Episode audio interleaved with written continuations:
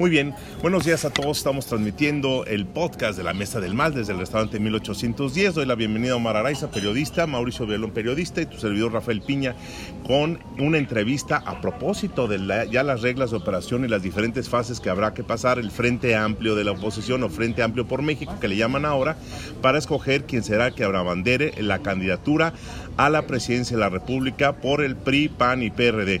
Y tengo en la línea, tenemos en la línea a Abigail Arredondo, presidente del Comité Directivo estatal del PRI para que nos pueda dar su opinión. Abigail, ¿cómo estás? Buenos días acerca de esta reunión tan importante y las reglas de operación de que se marcaron el día de ayer, por favor.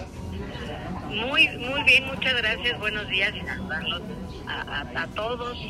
Eh, y sí, estamos muy contentos porque eh, la verdad es que desde hace unos meses escuchábamos, ¿no? Estos trabajos previos y lo que iba a suceder y como que todos en ascuas eh, de, cómo iban a ser las reglas y sí íbamos a llegar, que creo, creo que eso es lo más importante, juntos a, esta decisión. Entonces yo primero aplaudo y reconozco eh, pues realmente de estos partidos Acción Nacional, PRD y PRI, el que hayamos y se hayan puesto de acuerdo, que se hayan dejado los intereses particulares y de partido a un lado para ver y trabajar y velar por un interés mayor que es México. Y entonces en este, digamos que en este esquema que presenta Frente Amplio por México, eh, son tres etapas, tres etapas y creo que algo muy importante, dos cosas que quería destacar son, primero, que estamos eh, cuidando completamente cada, decisión y cada paso para no violentar la norma, la ley electoral federal, tanto estatales que está haciendo y que están violando eh, los del partido de Morena, eso por un lado. Y por otro, que es un ejercicio que lejos de ir nosotros a hablar y hablar y, que ya estamos en una campaña es mucho escucha, un ejercicio de escucha completamente, de abrirlo a la sociedad civil, porque la sociedad civil desde hace muchos meses ha manifestado que se quería sumar y que se quiere sumar a, digamos, a este frente, pero no eh, ya, nada más para cuando se avise, oye, la candidata o el candidato es esta persona, ¿no? Sino previo, justo en esta construcción. Entonces, vamos a arrancar con foros, eh, a, nivel estatal este este fin de semana todos vamos a estar con diferentes foros organizados eh, por los comités estatales con la ayuda de los sectores abierto a la ciudadanía a la sociedad para eh, trabajar y discutir sobre los ejes más importantes y sectores más importantes de este país y qué es lo que necesitamos y a partir del 4 de julio se van a poder registrar las y los ciudadanos que quieran participar eh, para ser responsables eh, eh, nacionales, digamos que en esta construcción. Oye, pero participar como solo como como precandidatos no. Quien quiera obviamente participar como precandidato o precandidato, pero también la gente que se va a sumar a estos trabajos de toma de decisión. ¿Por qué toma de decisión? Porque si bien estas personas que, que, busquen ser los abanderados necesitan juntar hasta eh, máximo 200 mil firmas, eh, va a haber eh, un de opinión pública también de manera paralela, que tengo entendido que van a ser dos eh, diferentes estudios de opinión pública que van a tener que ser publicados antes del 3 de septiembre.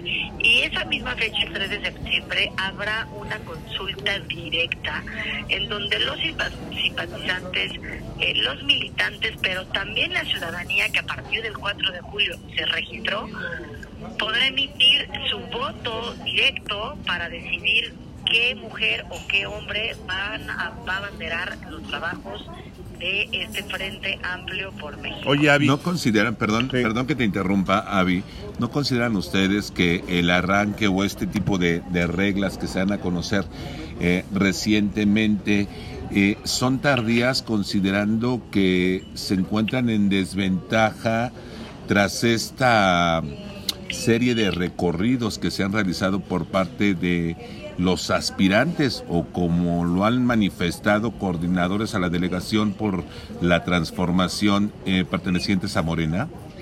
O sea, las corcholatas. Ah, exactamente. Las corcholatas andan en campaña desde que tomaron protesta.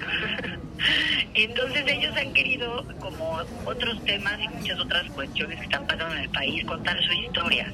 Y en esa historia que están contando es ustedes están completamente retrasados, la oposición está dormida, perdón, pero estar dormidos y estar retrasados es eh, es, es hoy la, la, característica que ellos ponen o el adjetivo que ellos, ellos le ponen a quienes respetamos la ley. Hay que, hay que decirlo aquí muy claro no hubo reforma electoral, ustedes saben que el plan B se echó para abajo, entonces al no existir reforma electoral, las reglas del juego son las reglas que hemos jugado desde hace muchos años y muchos procesos electorales, y eso empieza oficialmente y formalmente hasta la segunda semana de septiembre.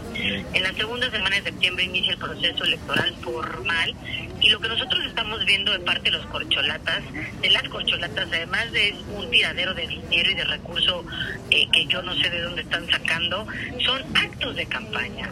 Estos festines de salir y prometer eh, que si la seguridad aquí, que allá, que, yo yo me comprometo a esto y a lo otro, como lo han estado haciendo, ¿no? Con el seguimiento que le hemos estado dando a sus eventos. Ah, bueno, tengo un evento aquí en Guanajuato, entrega de pan.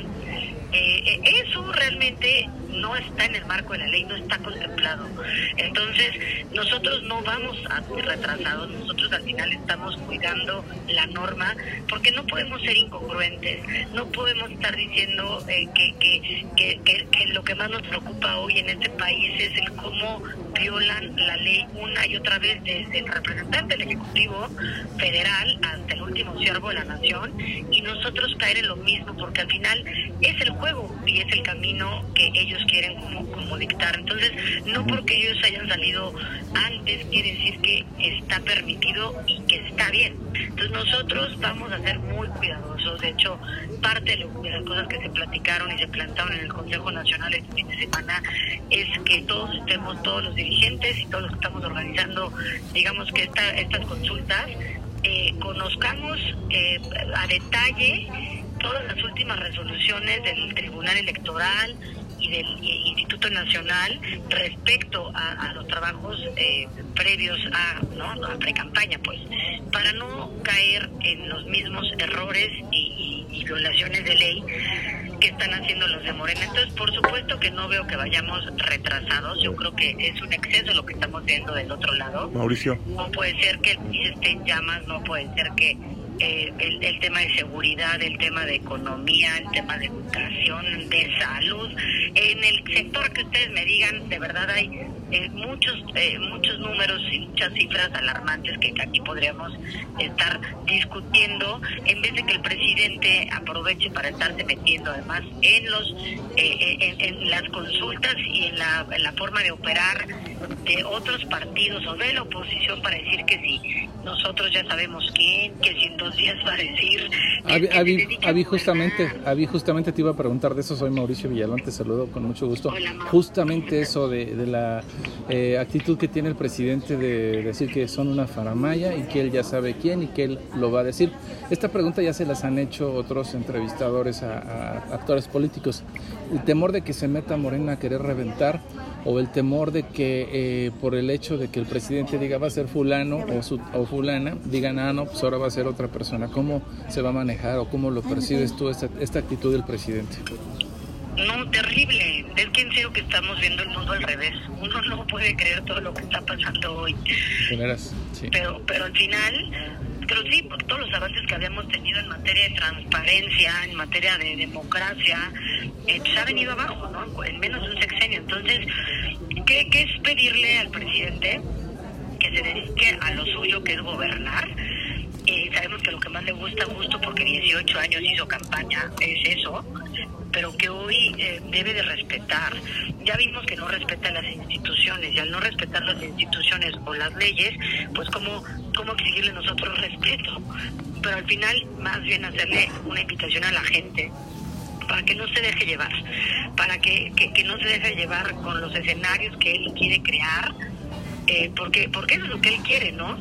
Hacer que, que, un proceso que estamos tratando de hacerlo lo más legítimo, lo más democrático, es ensuciarlo, ¿no? Y una vez más denostar y perseguir a la oposición, porque eso es una persecución. Entonces, que hoy se dedique a lo suyo, de que suficientes problemas tiene también que hacer en su tema interno de partido, con tantas corcholatas que andan ahí vueltas locas, y que, y que nos deje a nosotros seguir avanzando y, participando y, haciendo nuestro trabajo, porque justo ese es nuestro trabajo, nuestra obligación como oposición, ¿no? Realmente dar la batalla y la construcción de otro gran proyecto justo contra lo que hoy estamos viviendo. Avi, estamos platicando con Abigail Redondo, presidenta del Comité Directivo Estatal del PRI. Avi, eh, preguntarte, en este mundo al revés que dices, como, bien lo dices, también pues es, es algo histórico porque el PRI y el PAN históricamente son como el agua y el aceite. Finalmente ahora se sientan a negociar y se sientan dentro en el marco de un frente amplio por México. Sin embargo, después de haber dado a conocer las reglas de operación, si le podemos llamar así, pues persisten dudas en muchos de los aspirantes, tanto del PAN como del PRI, dudas que dicen pues que ponen ahí la, la llaga en el, el dedo en la llaga porque pues se van no tan entusiasmados como llegaron a la reunión de ayer por la mañana. ¿Qué hacer con esas dudas, Avi? Pues mira, las dudas tenemos todos, ¿no? Yo estábamos en el día del Consejo y es más, un día antes de la Comisión Política Permanente que desde ahí lo presentaron y que, y que yo soy parte, claro que dudas hay porque no estamos acostumbrados, es algo nuevo y hay que partir de algo muy importante. La sociedad evoluciona y sin duda eh, nosotros tenemos que ir evolucionando a la par y de la mano, ¿no? Como sistema político, como actores políticos, y hoy es eh, una exigencia, ¿no? El, de parte también de la ciudadanía, eh, porque aparte es importantísimo hacer que la gente participe, ¿no? Que el ciudadano no solamente diga, no estoy contento con lo que hoy veo, porque hay que recordar que el 42% de la población ha dicho abiertamente estar en contra del gobierno actual o del presidente actual, pero ¿qué estamos haciendo la oposición para llamar la atención de la gente y de esas personas, de esa ciudadanía y decir, sí, estamos construyendo de la mano con ustedes? Entonces, por supuesto que van a seguir surgiendo dudas. No estamos acostumbrados a este tipo de, acciones. Eh, si uno va y voltea a ver Estados Unidos el tema, por ejemplo, de sus elecciones eh, primarias, pues eh, eh, nos emociona, ¿no? Y, tal vez le podemos hacer entender en tantos procesos que nos ha tocado vivirlo. Pero en este país no existe un esquema como ese. Entonces, hoy se crea y se construye dentro de lo que tenemos y dentro de lo que la norma nos deja en sus estatutos o los estatutos de cada uno de estos tres partidos nos dejaron para poder crear esto. Entonces, oye, van a surgir dudas, por supuesto. Oye, eh, para muchos tal vez implicaría mucho más trabajo de lo que normalmente también. Pero hoy eh, ese son, parte de los retos que tenemos y creo que hay que enfrentarlos todos. Y mientras estemos hablando el mismo lenguaje, con mucha transparencia en los canales de comunicación de todo este frente. Creo que las dudas eh, son, son, son legítimas y permitidas y, podemos obviamente ir avanzando en conjunto. Yo sí creo que esto es una, una gran área de oportunidad. Oye, es fácil, pues que, que es fácil, ¿no? y menos hoy con la situación por la que atravesamos como nación pero pero sobre la marcha van a seguir surgiendo cosas.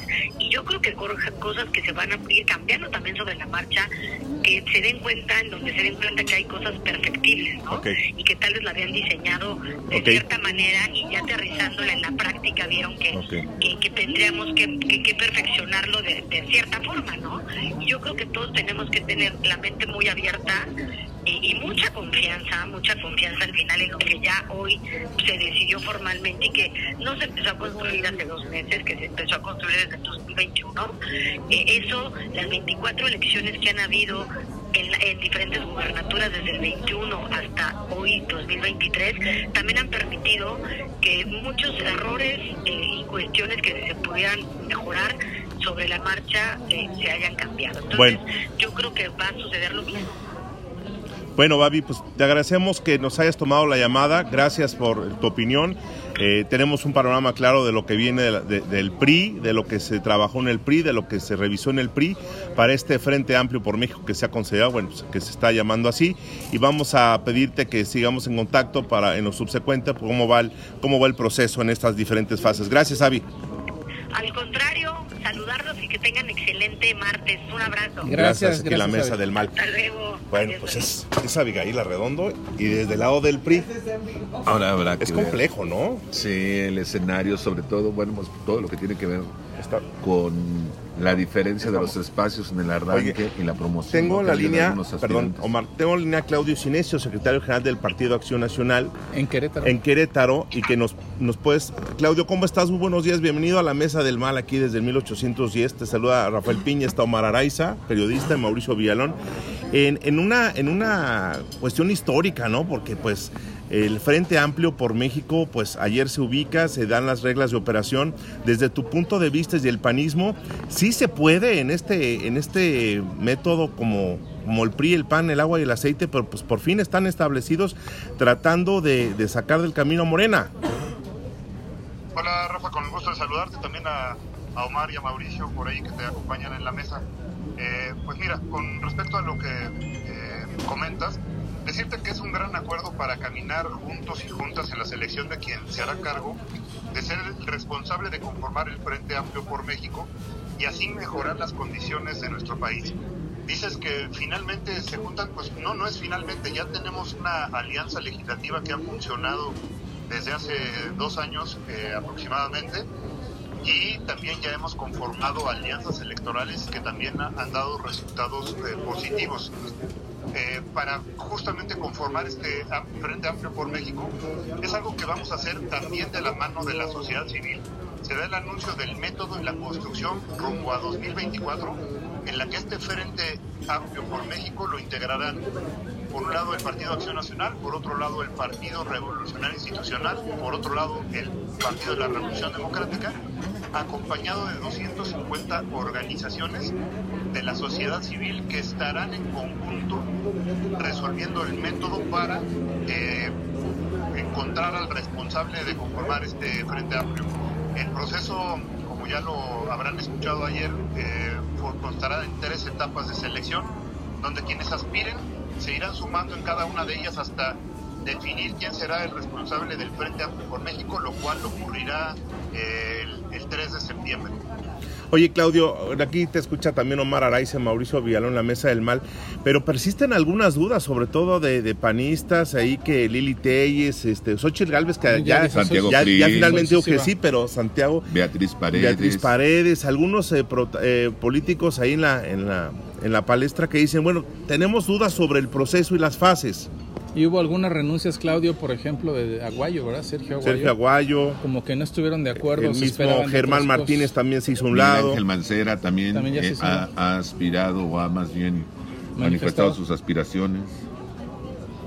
si, bien, como lo mencionas, eh, este proceso se presentó ayer, es natural y lógico que haya algunas dudas que se irán disipando conforme vayan pasando estos días y los interesados se vayan acercando a aclararlas, obviamente.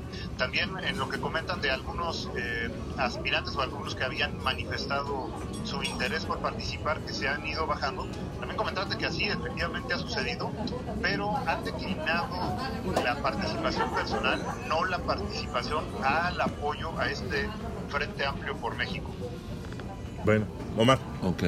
Bueno, y, en relación a lo de las encuestas, tengo entendido que inclusive, bueno, eh, se había manejado como tope en la realización de encuestas las 150 mil eh, firmas, pero a propuesta creo que del Partido Acción Nacional, eh, la cifra sufre, llega al millón. No, mira, comentarte, quienes se inscriban en esta primera etapa deberán ser respaldados por militantes, simpatizantes o integrantes de la sociedad civil a través de una plataforma electrónica que se iniciará de cero con un registro de hasta 200 mil firmas. Ese es el tope.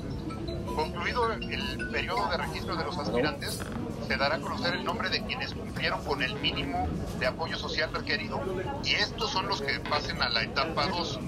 En la segunda etapa, los perfiles participarán en un primer gran foro para discutir y analizar su visión sobre México, donde es prioritaria la participación ciudadana la cercanía con expertos y la opinión pública, por supuesto.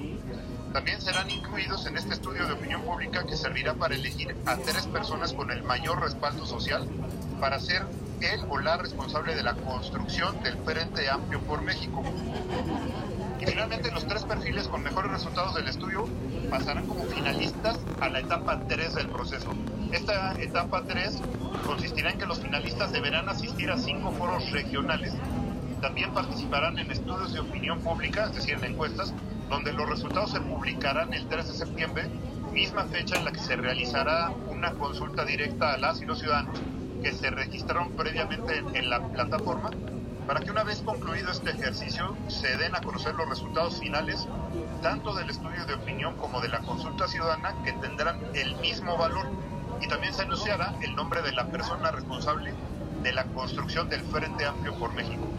Claudio, eh, la dinámica en los estados, por ejemplo, los liderazgos estatales aquí en Querétaro, ¿ya han tenido comunicación en este sentido? ¿Habrá algún tipo de presentación? ¿Habrá algún tipo de dinámica con la que tengan que estar constantemente en comunicación para trabajar por este objetivo? Sí, mira, comentarte que los eh, presidentes de los tres partidos están en comunicación constante para la construcción de este Frente Amplio por México y también, como ya lo he mencionado en anteriores ocasiones, eh, con la puerta abierta para, una, para la posibilidad de también integrar una alianza local. No hay ninguna decisión tomada aún al respecto, sin embargo dejamos la puerta abierta para que se pueda construir también una alianza de manera local. Y en el caso, por ejemplo, de Movimiento Ciudadano, ¿no buscaron ustedes algún tipo de acercamiento que pudiera fortalecer esta coalición? Nosotros de manera local con Movimiento Ciudadano tenemos este, constantes pláticas, sin embargo también comentarte que, para este ejercicio eh, son las dirigencias nacionales las que tendrán que estar en, contacto. Nosotros seguimos haciendo un llamado y una invitación a que se integre el Movimiento Ciudadano a este Frente Amplio para que la oposición salga con una sola propuesta para mejorar a México cara a las elecciones de 2024. Muy bien. Muchas gracias por eh, tomarnos la llamada eh, a Claudio Silencio, secretario general del Partido Acción Nacional en Querétaro. Tu opinión es importante aquí en la Mesa del Mal, transmitiendo desde 1810. Te agradecemos, Claudio, que también sigamos en contacto durante el proceso, en las diferentes etapas, para que podamos comentar contigo. Con mucho gusto, Rafa. Saludos a todos tus radioescuchas y a tus contertulios ahí, a Omar y a Mauricio, por favor. Gracias. Un abrazo, hasta Claudio Sinesio. Bueno, pues ahí están las opiniones de Claudio Sinesio, de Abigail Arredondo. El agua y el aceite, finalmente. Yo decía finalmente porque ya habían trabajado en la etapa legislativa, pero ya se establecieron. Yo no lo veo así. ¿Cómo lo ves? Yo veo más bien que es. Hay, varias ópticas, ¿no? La, la óptica la que muchas personas quieren ver es o el pretexto es este es que vamos por México, no es por salvar a México de las garras de Morena. Esa es una. La otra es este pues obviamente que quieren como todos los políticos aspirar al triunfo no quiero manejar el discurso de que quieren volver los corruptos porque corruptos son todos, todos y ahorita me parece que con lo de Segalmex está está que es peor que la estafa maestra, la estafa maestra y no se ha demostrado la eh, corrupción en el nuevo en el aeropuerto que se la transparencia ha, habido no, no, ha habido transparencia. O sea, se ha mostrado el pico del iceberg nada más. Entonces, lo que están haciendo es un esfuerzo titánico porque se van a enfrentar a una persona que no va a querer perder y que va a meter toda la carne al asador, todos sus gobernadores va a meter todo lo que tenga que meter, pero el ego del presidente no le va a permitir una derrota. Entonces, aquí el llamado es en esa óptica, desde esa perspectiva y desde la actitud que deben de tener la oposición es levantar a la marea rosa. Yo creo que el secreto está en un buen candidato o una buena candidata que tenga nombre de Flor Azteca.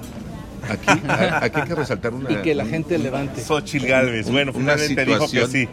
Aquí hay que resaltar una situación, no sé si ustedes habrán dado cobertura a las corcholatas que han acudido recientemente a la capital queretana, eh, a Ana Augusto, Aquí a Ajá, en, en este sentido, el discurso es el mismo, es decir, a través de estas propuestas que no son, entre comillas, de campaña, pero que buscan un acercamiento y disfrazado también con el tema de la coordinación de, delegaciones para eh, la transformación, que así es como lo están denominando, están promoviendo, haciendo y arraigando este tipo de programas sociales que se están implementando por parte del gobierno federal en pro de los más necesitados. Que suena chantaje nomás. Y es decir, con el argumento, ahorita vamos a, precisamente a esta cuestión de lo de chantaje, de que exista una permanencia en la otorgación de estos programas, es que piden el apoyo de la ciudadanía para que impulsen, promuevan a quienes van a participar o abanderar el movimiento de Morena en las próximas elecciones. Es, es, es, delicado el tema de los programas sociales porque tanto le habían criticado en su momento al partido hegemónico del pasado Sí, claro. y van a hacer lo mismo. Está cantadísimo que van a empezar por ahí como la humedad por todos lados del país haciendo como que no queriendo, te doy, pero asegurando que los grupos este, sean como las votaciones muy comprometidas, ¿no? Es muy delicado esto. Está el Frente Amplio, decías la flor, la flor este, Azteca. a flor azteca. Xochitl. Galvez, ¿te refieres a Xochitl? Xochitl que ha tenido, eh, ha tenido una, una, un reflector, ha tenido reflectores eh, eh, sorprendentes en las últimas quiero- horas. Quiero ver al presidente generar violencia política de género contra Xochitl Gálvez. Digo, no es raro porque ya lo hizo contra la ministra Piña, pero finalmente creo que es un, un elemento, Sí, es una catapulta, ¿eh? es una catapulta a Xochitl, porque a cualquier otro sí le va a decir cosas y si es hombre, pues más.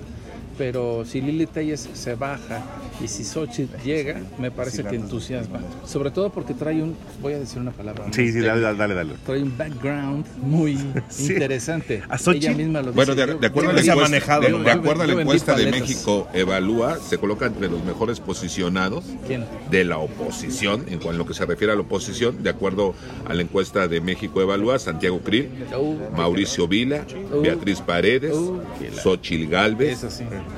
dicen que Lili Telles, También. Enrique de la Madrid, Claudia, Claudia Ruiz Maciú y Miguel Ángel Mancera. ¿Cuáles son tus tiradores de ahí? Yo, A ver, Xochitl, venga, Mau. ¿Sí? Enrique de la Madrid, Sí. Miguel Ángel Lili Mancera. Telles, y Yo. ya, esos tres. Coincido, coincido, pero la inusual fuerza que ha tomado en las últimas horas Xochitl Galvez, y lo vuelvo a repetir, la inusual presencia es- es la- en medios de que esperar a que Xochitl tomara la decisión no se había visto. Y sin dinosaurios inflables, ¿eh? Ya, ya salió, ya, salió, ya salió un video Ya salió. en donde está diciendo, ahora sí, ahí les voy, quítense que eso voy. Y Xochitl se ha caracterizado Por ser bien franca, por bien ser sincera. honesta, franca, sin tapujos, Sí. sin rodeos. Sí, es como una versión... Sí. Es una versión femenina del dicharachero Fox de aquel tiempo. Sí. Sí, de que- Oye, de las visitas de las corcholatas no mucho que decir, falta todavía Marcelo que venga, este Ricardo Monreal, y este Velasco, bueno, esos son las El esposo de Anaí. el esposo de Anaí. De los que vinieron, pues ya sabemos, a Dan Augusto que separó la prensa, los buenos y los malos. Nunca había visto que se decir ¿A el equipo de los buenos y el equipo de los ¿En malos. serio? Los separó, sí, sí. No puede ser. separó. Y bueno, de, de la doctora Sheinbaum, pues es un poco hablar nada más de, de la poca ortodoxia para tratar a los compañeros de la prensa. Revisando en el Google, siempre que hay un meeting de Sheinbaum, hay, maltrato a los periodistas. Señores, estamos llegando al final de este podcast de La Mesa del Mal. Nada más déjenme recordarles a través, gracias mi capi querido, desde 1810 tenemos la especialidad para la comida para que se animen a venir a comer ribeye servido con elote amarillo a la mantequilla y tamal de nopales y chiles toreados. Mi querido Capi Torino, muchas gracias por la recomendación del día de hoy. Los esperamos en 1810, Plaza Claro. de Armas, la mejor vista de, aquí de Querétaro con el podcast. La mejor terraza y la Plaza de Armas increíble. Además, Sí. pasan muchachas muy guapas. Muy guapas Se aquí en la por todos lados. Omar, gracias. Gracias. Un placer. Muchas gracias a todos. Rafael Pía, servidor. Nos escuchamos el próximo martes. Sí, señor. Buenas noches.